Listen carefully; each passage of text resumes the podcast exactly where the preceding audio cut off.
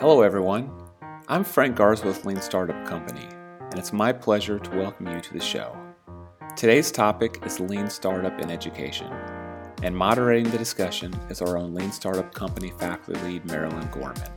Our guest is founder and CEO of 4.0 Schools, Matt Candler.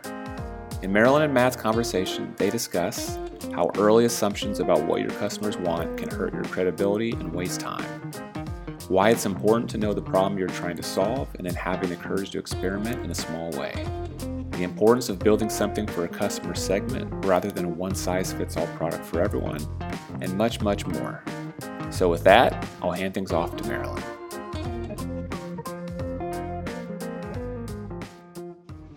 Well, it is so great to have an opportunity to speak with you today, Matt Candler. Thank you so much for making time to join me on this webcast. You bet, Marilyn. It's a joy. Oh, fantastic. And you know, 4.0 schools is such an interesting and innovative opportunity. It's for educators and entrepreneurs really to work together. Matt, can you talk a little bit about it? Because I'm sure many people are not so familiar with 4.0 schools. And tell us how you came up with the idea. What was the reason that you wanted to focus on the future of schools? Sure. Well, thanks, Marilyn. It's fun to talk with you. I think many of the concepts that that animate 4.0 come from from lean and, and the conversations that we all are a part of. So unfortunately the story is not very sexy. When we started this organization it was not very um, world changing it, it was in its first iteration a very simple mechanism for people to launch new charter public schools in the Southeast. So it was a year long fellowship, including a lot of coaching, the equivalent of a $150,000 to $200,000 investment in an aspiring educational entrepreneur who wanted to launch their own school. And that's what our first cohort consisted of six uh, very amazing people who said, I think that's what I'll do. One or two of those folks were like, maybe a school, maybe not. But we were like, okay, well, just go with us and a school will be a great thing for you to do. Um, meanwhile, one of my colleagues, two of my colleagues said, could we run a little experiment on the side? So this is the second year of our, of our life as an organization. There are a lot of teachers here in New Orleans where we are based who want to try something new, but it's not a school. So could we give them a little help? And I was like, sure, you know, let's spend a little bit of our time, see what you find out. And, you know, sure enough, what came very clear within about a year of, of working with this much more diverse set of ideas and folks that didn't necessarily identify as entrepreneurs ready to quit their jobs um, was they needed something very different from us. They needed something different than the 20 years of experience I had as a school builder. And so we we hit this crossroads, Marilyn, in the second year of our organization, and we said we either continue to to serve folks as a school incubator, mm-hmm. or we pause that work and we listen to this new customer base who said, we need something special and different. Mm-hmm. And ever since that moment, and the phone call to funders to say what we raise money for is not what we want to do now, all the chaos and, and pain of that pivot um, has led to an unbelievably rich relationship with a community of entrepreneurs who come to 4.0 for something I'll describe in a very simple metaphor. So I like food metaphors. The way to think about how 4.0 has evolved in those eight years is we are now the place for an aspiring entrepreneur who wants to make school better to come and receive the equivalent of all the coaching and investment that a chef would get if they were going to do a food truck version of their restaurant. and so that was a long-winded way to get to that metaphor. Um, but you know, that's there is such a lack of understanding and commitment to meeting people who have ideas about the future of school um, that we've found this huge gap in the sequence of engaging people with ideas mm-hmm. um, that we felt the need to fill that gap and so and so what we provide to people thinking about changing school is a safe place to start that idea and get it out of your head and in front of students and families in your hometown. And it comes with all the coaching, all the investment, and all the feedback that you need to get started. Yeah, and and it, it sounds like as well, and I know we talked at a, on a, a different call about this idea that you provide coaching, capital, credibility, and I know mm-hmm. I'm not doing this in order, but I love mm-hmm. that one of them is community so that you're providing a chance for people to work with like-minded people and you know i don't know how many of your viewers have been in the classroom but they probably all know someone who has mm-hmm. and you know i spent I, I, I do think that one thing we are really good at in education in this country is isolating those professionals from one another. It is arguably the most isolated and isolating of our caring professions, I would argue, and of all professions potentially. And so, what you what you feel as a, my inner teacher knows what that isolation feels like, right? I mean, even physically, we are separated from one another as professionals and adults into rooms full of children. And so, if there's one thing that we have we have stuck to as the thing we must always prioritize, it is being hospitable that is our number one value. The first value on the list is hospitality. And, and we just feel that that is what's been missing from the profession and from the experience that students and families have yeah. in most schools in our country. Mm-hmm. The idea of serving you as a customer and, and acting as if we don't do our best, you might go somewhere else. That's just not part of the experience. Of course, of and so I think that concept of community 1st mm-hmm. and relying on that human interaction to define everything we do has become the most important part of what we do. Oh, I can imagine. And as a former teacher myself, too, I, I recognize exactly what you're talking about.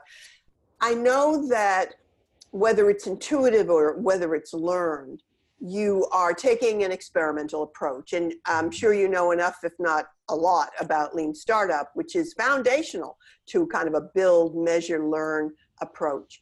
Can you talk about the kind of how you bring experimentation into what you're doing and what your fellowships are helping people to do? Absolutely. And I, and I really, you know, we stole everything we can from everyone who wrote anything on the topic, from you know, from Steve Blank to, to the folks who continue to define the movement today. And we actually work closely with uh, IDEO and the D School at Stanford. Sure. Yeah. I know them well. Yep. Yeah. So and, and they've been so generous too, right? So that's another thing that I took away from from that community. The folks who are defining what lean is and what human centric design are are just more generous um, and communal than we tend to be in, in teaching, which is tragic and ironic. Um, one thing that I would say, Marilyn, I think that's really important is the you know the concept of testing when it comes to schooling um, and all of the very structural elements of race and class and poverty and wealth mm-hmm. that define how schooling is delivered and experienced in our country we often talk about the challenge of that simple word to test. And so, one of the things we do in our programming is when you come to camp, even, all of our fellowships begin with a camp experience of three days in New Orleans. And the first day, we talk about what ethical and humanizing testing looks like. And we talk about the, the Tuskegee syphilis experiment, and we talk about other experiments that were done in the name of science, but done at great harm and without any concern for the people being tested upon. And so there's a fundamental lens through which we look at this in Marilyn, and that is that we test with and not on communities. And it's this, and again, this is core to lean. It is yep. to yep. cherish those first users that are willing to work with you when your product's still crappy and still very much in flux Mm-hmm. you know, treating them like gold and saying the fact that you would work with me while I'm still working this out uh, is something I should cherish. Mm-hmm. And that has really been one of the most powerful concepts of lean that we have taken away, which is, is that element uh, if I even thinking about the Agile Manifesto, right? Like the the the primacy of the customer and the human, mm-hmm. and not the technology. Um, that remains really fundamental to what we do. Yeah, you know, there's I don't know how much you know about the six word project, uh, mm-hmm. but there's a great. Uh, it's a, it's just a way of only using six words to come up with uh, really the essence of what you're thinking about. It's based on a story about Ernest Hemingway, who once came up, was asked to write the world's shortest story, and he came up with six words, and it was for sale, baby shoes, never worn. Wow. But love there's a there's a, a, a six word story that I once read that I love, and it's must remember people first then technology. So true. And I think that often gets lost. And, and when I listen to you, Matt, as well, it also reminds me of conversations because I obviously work much more with enterprise and with the government. And we're often hearing as a potential objection oh, customers don't want to be part of experiments or tests. Mm-hmm. We can't do that.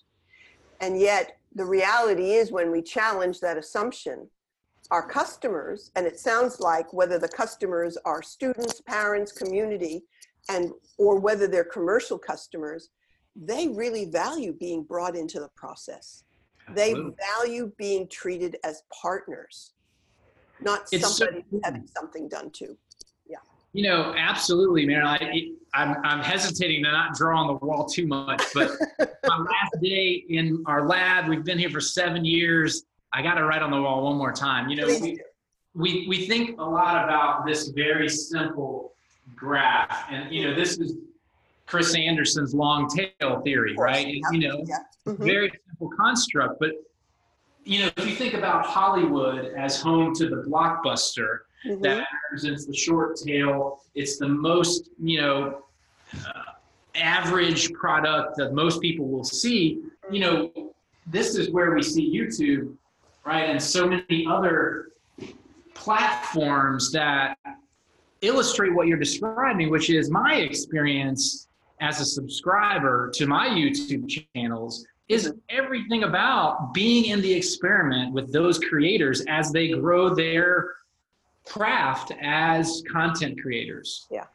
And, and that's a fundamentally different experience for me as a film watcher, a content consumer, as was is my relationship with Hollywood. Mm-hmm. And it's this the the way I distinguish this, and, and I can't underestimate how profound this old way of institutional power and concentration permeates everything in our work. This mm-hmm. idea of scale being vertical, right? The the scale of a successful blockbuster is how vertical it gets in the number of viewers in that one movie. Mm-hmm. And the scale of Chris Anderson's theory of the long tail is that scale comes as a function of this x-axis. Mm-hmm. And yes, the 10 YouTube channels that I watch are not Hollywood blockbusters, but the costs of me adding a as becoming a subscriber or someone else adding a channel is so low that that, that long tail, the area under that curve is bigger than the area under this curve, yes. right? And and and whether it's philanthropy or, as you know, government in, engagement in schooling, it is very, very difficult to break free from this left side of the graph thinking because many people think, and it's all well intentioned, but we think, well, we need what will work for all children. Yes. Yeah. There's no such thing as an average child. Mm-hmm. And so when we think about teaching individual human beings as they grow, there's there's more promise in thinking about scale going that way because individualization and choice and personalization and scale on a human to human creator to consumer re- relationship and the even the simple concept of youtube and, and and comments and that feedback loop informing right that is a much leaner approach yeah. to filmmaking yeah. than hollywood sort of waterfall approach if we're going to kind of go there. And I got to tell you, that was new to me mm-hmm. um, when we started 4.0. And so, really embracing that concept of, of lean uh, has changed everything we do. Sure. Well, and and it it makes perfect sense because first of all, you're reducing the risk. That's right. You're not trying to build, I don't know if this is the right metaphor for the Hollywood approach, but you're not building a whole new school system. That's you're a- building something that is much more individualized, much more adaptable, and much easier to shift, to change if you need to based on what you learn. and so- which, yeah, which becomes a more humanizing approach. Of course, of course. That's exactly right. So, so tell me a little bit about some of those early experiments, or I, I hesitate to use the word test anymore. It's okay. No, we embraced it. But, but what did you learn? Integrity. Yeah, So we are testing, but Yeah. we're testing together, not on you. At of least course. Yeah. trying to do. So, so what were some of the early experiments or tests that you ran, and and what what were the failures that helped you to actually develop even greater learning? I know our listeners are always curious to hear about failures. Well, I mean, you know, it, it was a scary month when, after calling our first funder to say we wanted to pivot to do earlier stage Yeah. investing, not uh, larger scale, sort of Hollywood style investing. I mean, You know, even as a nonprofit, we got down to a month of cash, and those are scary days. Sure. Um, and that funder and some others eventually came back around and, and really embraced what we're doing. But you know, pi- this is what's fun. Again, I'll go back to that metaphor of the food truck. You know, let's say historically, um, you know, a restaurant costs a million to ten million dollars. It's a six, seven figure investment. A Mhm, food truck in New Orleans, you can buy one for four figures, five grand, maybe ten.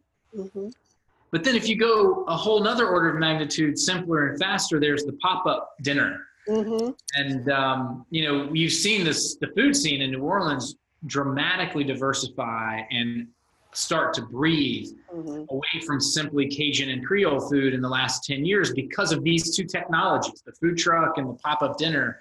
And so I'll give you a great story of Electric Girls, which is um, an organization run by a woman named Flor Serna, who I met at a maker uh, fair here in New Orleans four years ago, five years ago. And um, Flor runs a series of summer, afternoon, and um, and in-school experiences for young women to build their confidence in STEAM and engineering. Mhm.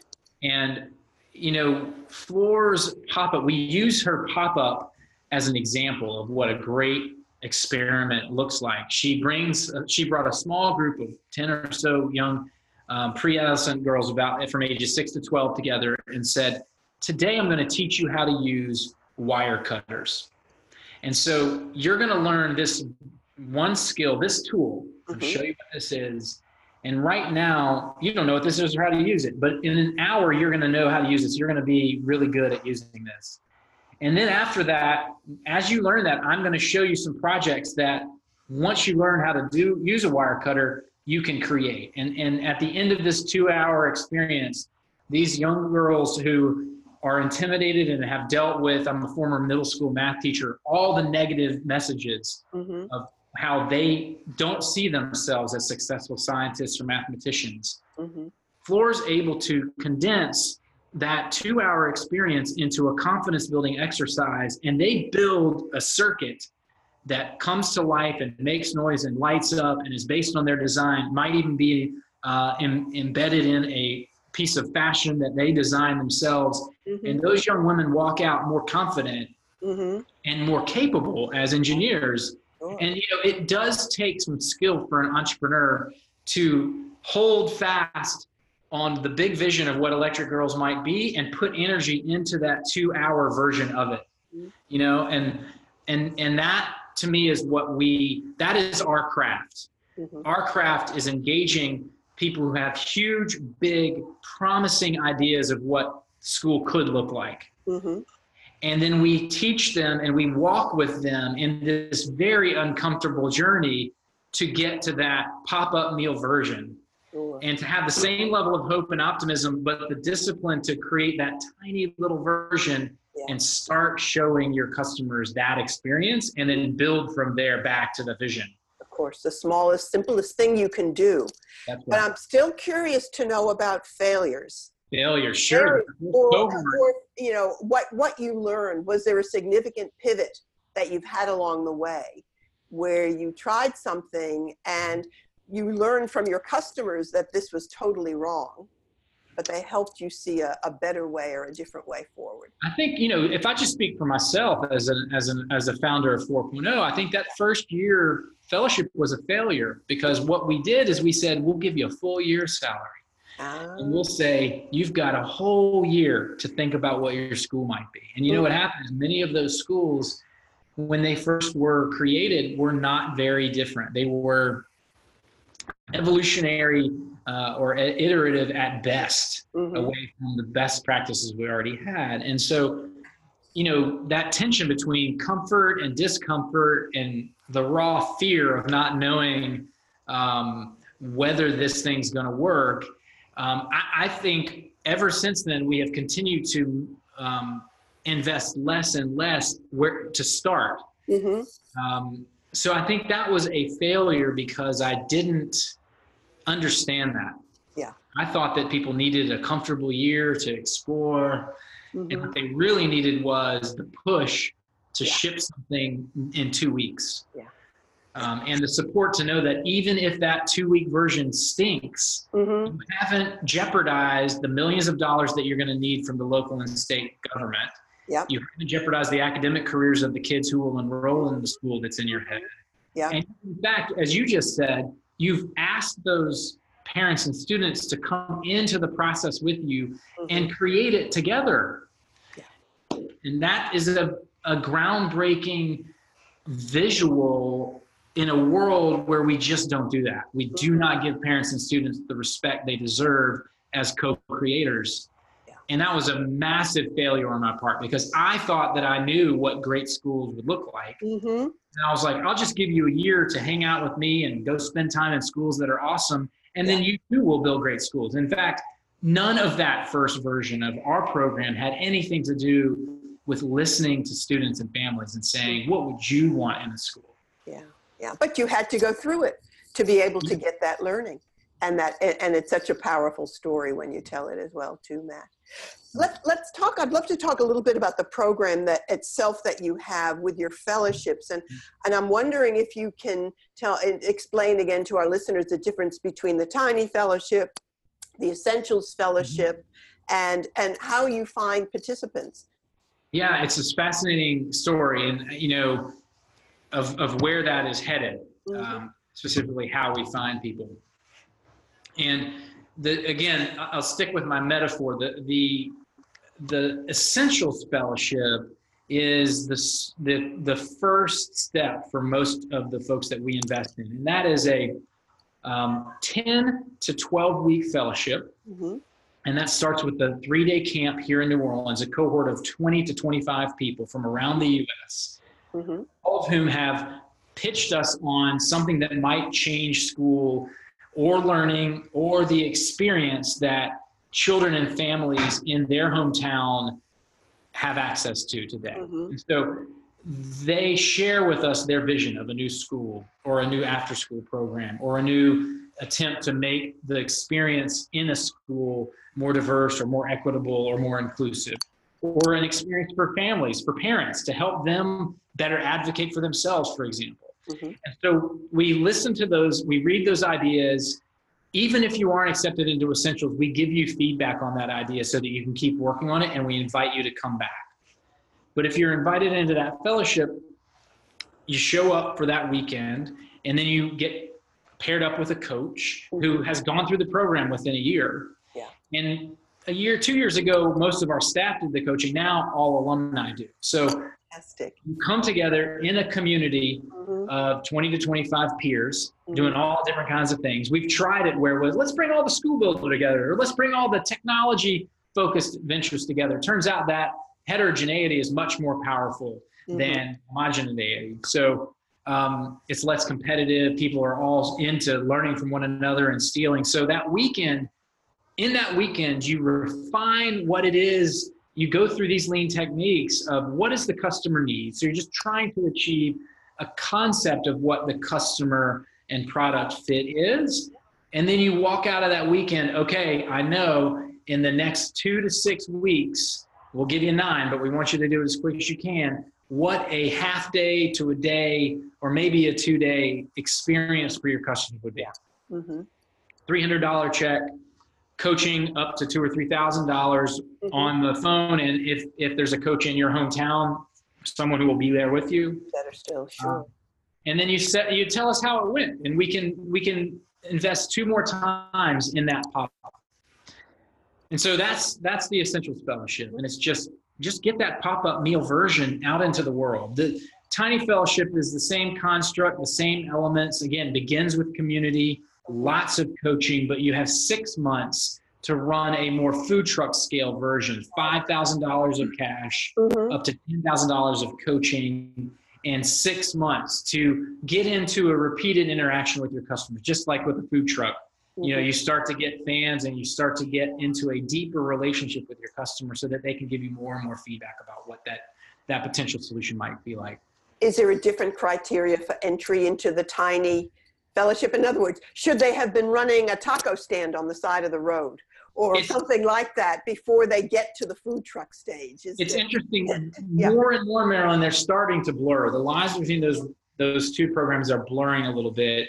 We just had uh, 40 teams here this weekend for the Tiny Camp, Wow. and um, I close to half of those groups have had gone through essentials. Mhm. So I think more and more we know that even in the time between we reading your idea and you showing up for camp, things can change. And so I think we're trying to be much more flexible. Yeah. And say if you have if if you can do those pop-up meals between now and camp, maybe the maybe we'll be ready to do that food truck scale by the time you get here. So Sure. I think the short answer to that is um, it it varies quite a bit, and the more people get to know us, the more they can do this stuff on their own. And when they do get to camp, they're further along. Yeah. Now, I know you're based in New Orleans, and I'm wondering if just how have you seen your efforts change the landscape of learning in your home city? Yeah, it, you know, it, it's a humbling um, topic because when I moved here, I moved here as a very self-righteous and very self-assured uh, expert who had a lot of experience in charter schools as, a, as, as an area of expertise. And I came to town with a ludicrous amount of hubris and certainty that I knew what this city and what the families of this city would need as solutions.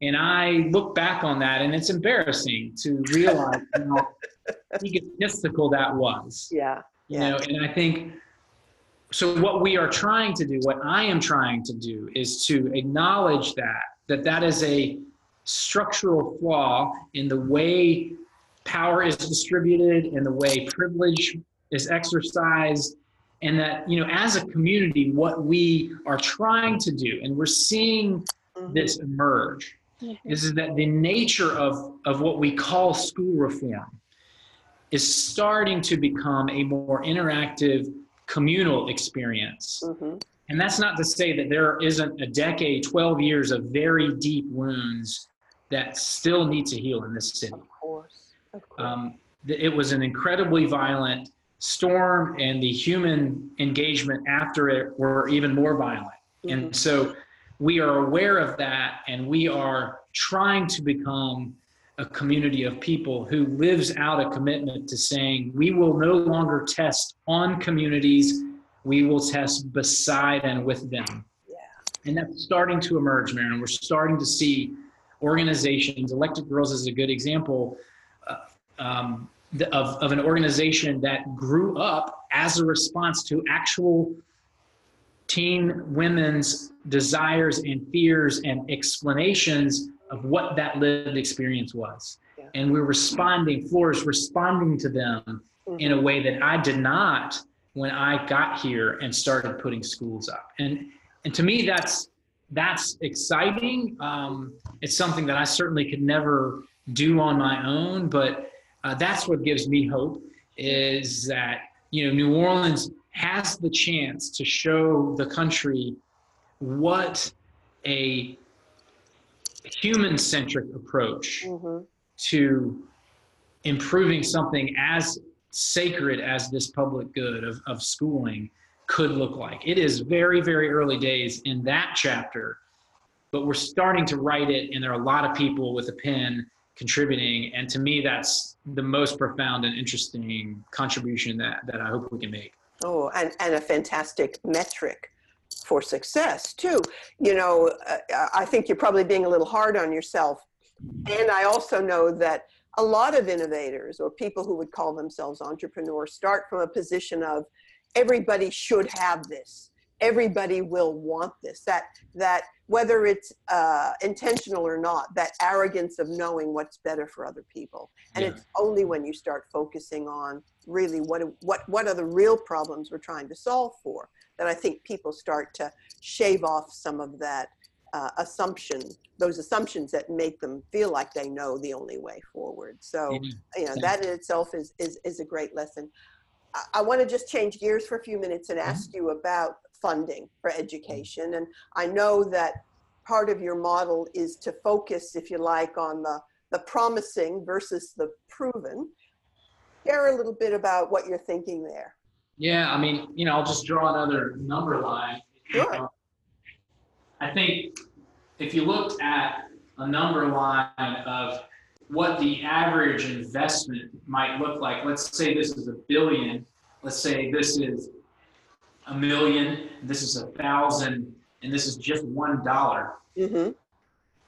What you see when you talk to philanthropy, uh, many of the conversations I have with philanthropy have phrases like this Well, we scale what works. Uh, if you look at federal intervention in K 12 schooling, you see things like the Race to the Top initiative or I3. Um, these are all basically you know programs that are based on the idea that we have found something that has proven to work, mm-hmm. and we will now scale uh, what's proven. Mm-hmm. And again, if we go back to that Hollywood graph I just erased, there's a there's a lot of assumptions there that scaling something to serve all children um, works. That there's such a thing as working for all children. I have three children, and not a lot works for all three of them. um, I think there's also, so I think that this is a flawed mindset.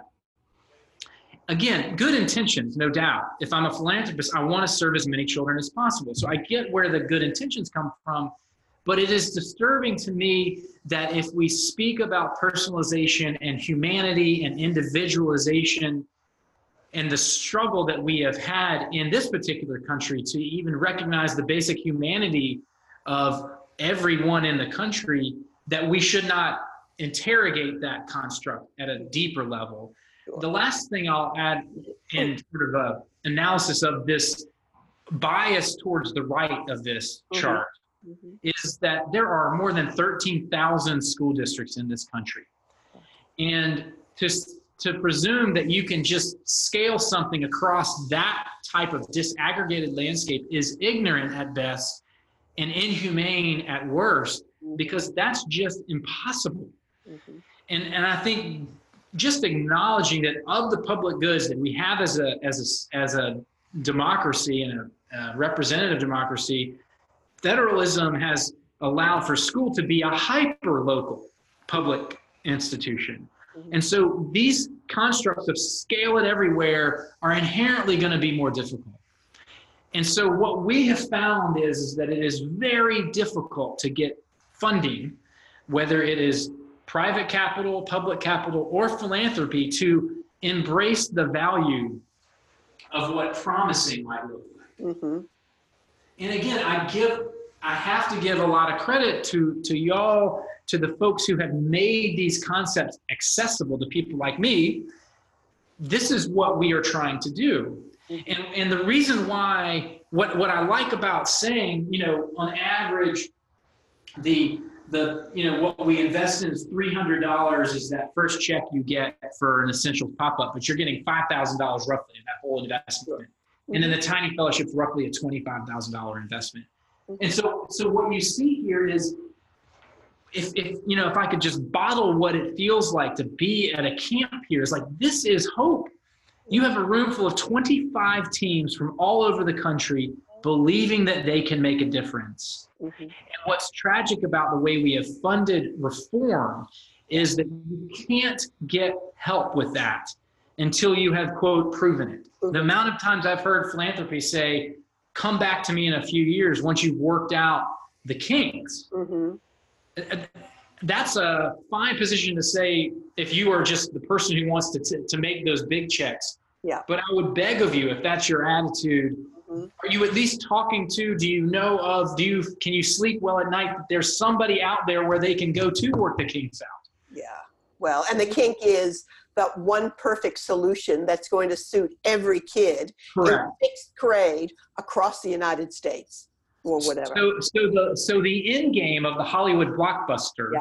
for Mhm. all kids is a fallacy. Number one, and two, the benefits of scale come with a profound ignorance about the diseconomies of scale, and it's and and this is something that that I think what I I rolled up into New Orleans 12 years ago, believing that Mhm. that I knew what the best models were. And all you had to do was just listen to me and deploy them. When in fact, the diversity of the co creation, the necessity to listen to and truly care about what would make any neighborhood or any street in this town need a special type of school based on who they are and how they work in this city, in this world shame on me for presuming that institutional scale Yeah. that the hollywood blockbuster was the movie they needed to see.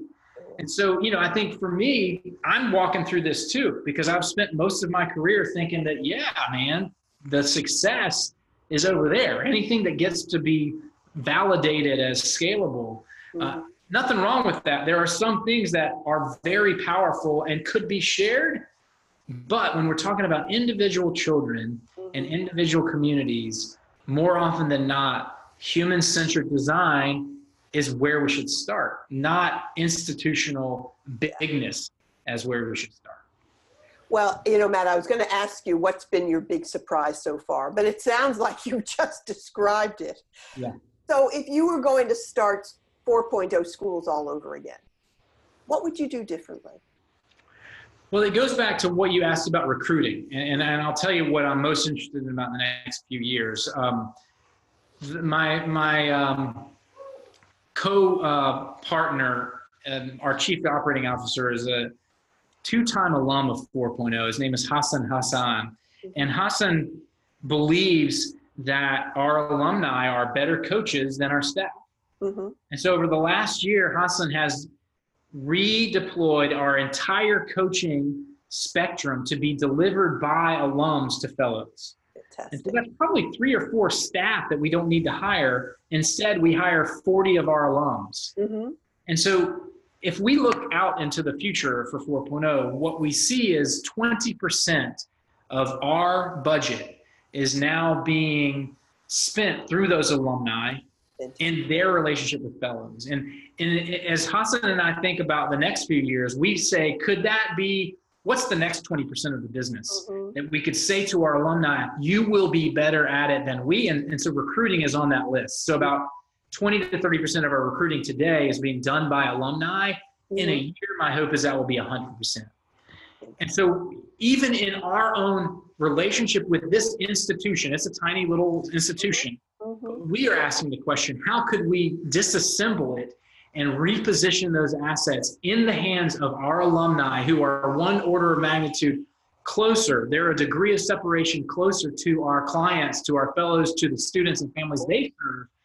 How do we continue to make 4.0 less a function of the people who are full time here and more a function of the people we serve?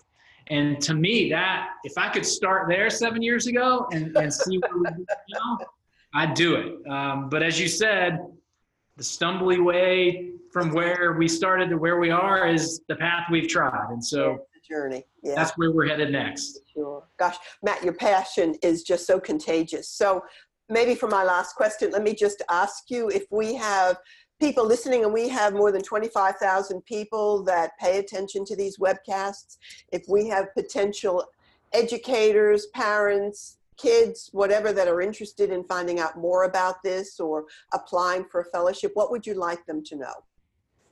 Well, first of all, you know, if there's anything that 4.0 um, surprises every time I walk into a camp or I go visit a pilot, this is a place where you can start telling your story.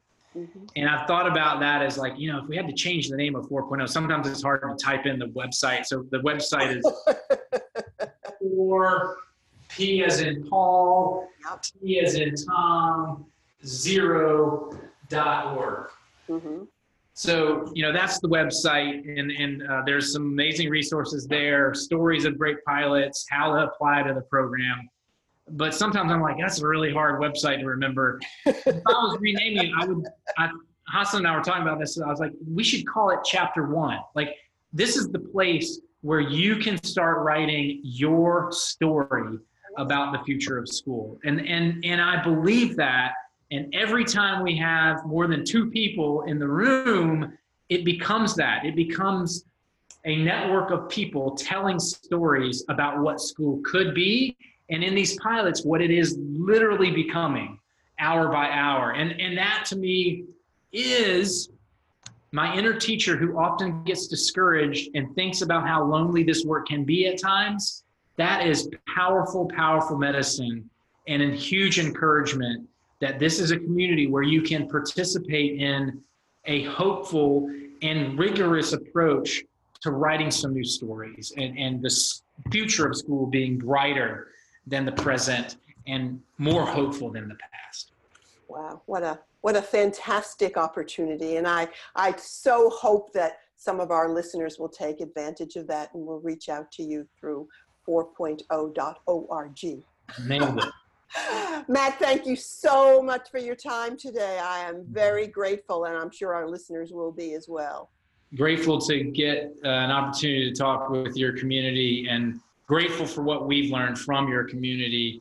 Um, it's a powerful set of constructs and a powerful community and, and a very, very uh, compelling and humanizing approach to making change in the world. So thank you. Oh, you're very welcome. All right.